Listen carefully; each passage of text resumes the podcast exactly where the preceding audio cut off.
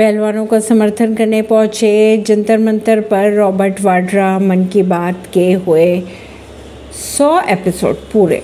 बिहार में भी सियासत, गर्म महागठबंधन के नेता बैठे धरने पर। दिल्ली पुलिस ने शिकायत करने वाली सात महिला पहलवानों को दी सुरक्षा।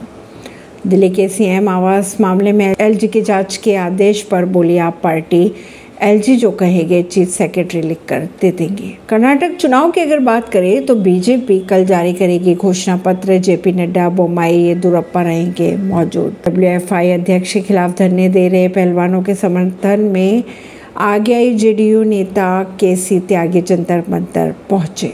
आगे जेडीयू नेता केसी त्यागी, जंतर मंतर पहुँचे। पहले जनता को लूटा, भटकाना चाहते हैं पीएम मोदी के गाली वाले बयान पर बोली प्रियंका गांधी। हरियाणा की बहु बेटियों की बेइज्जती पर बीजेपी के सांसद और मंत्री चुप क्यों है? केसी त्यागी ने उठाए सवाल।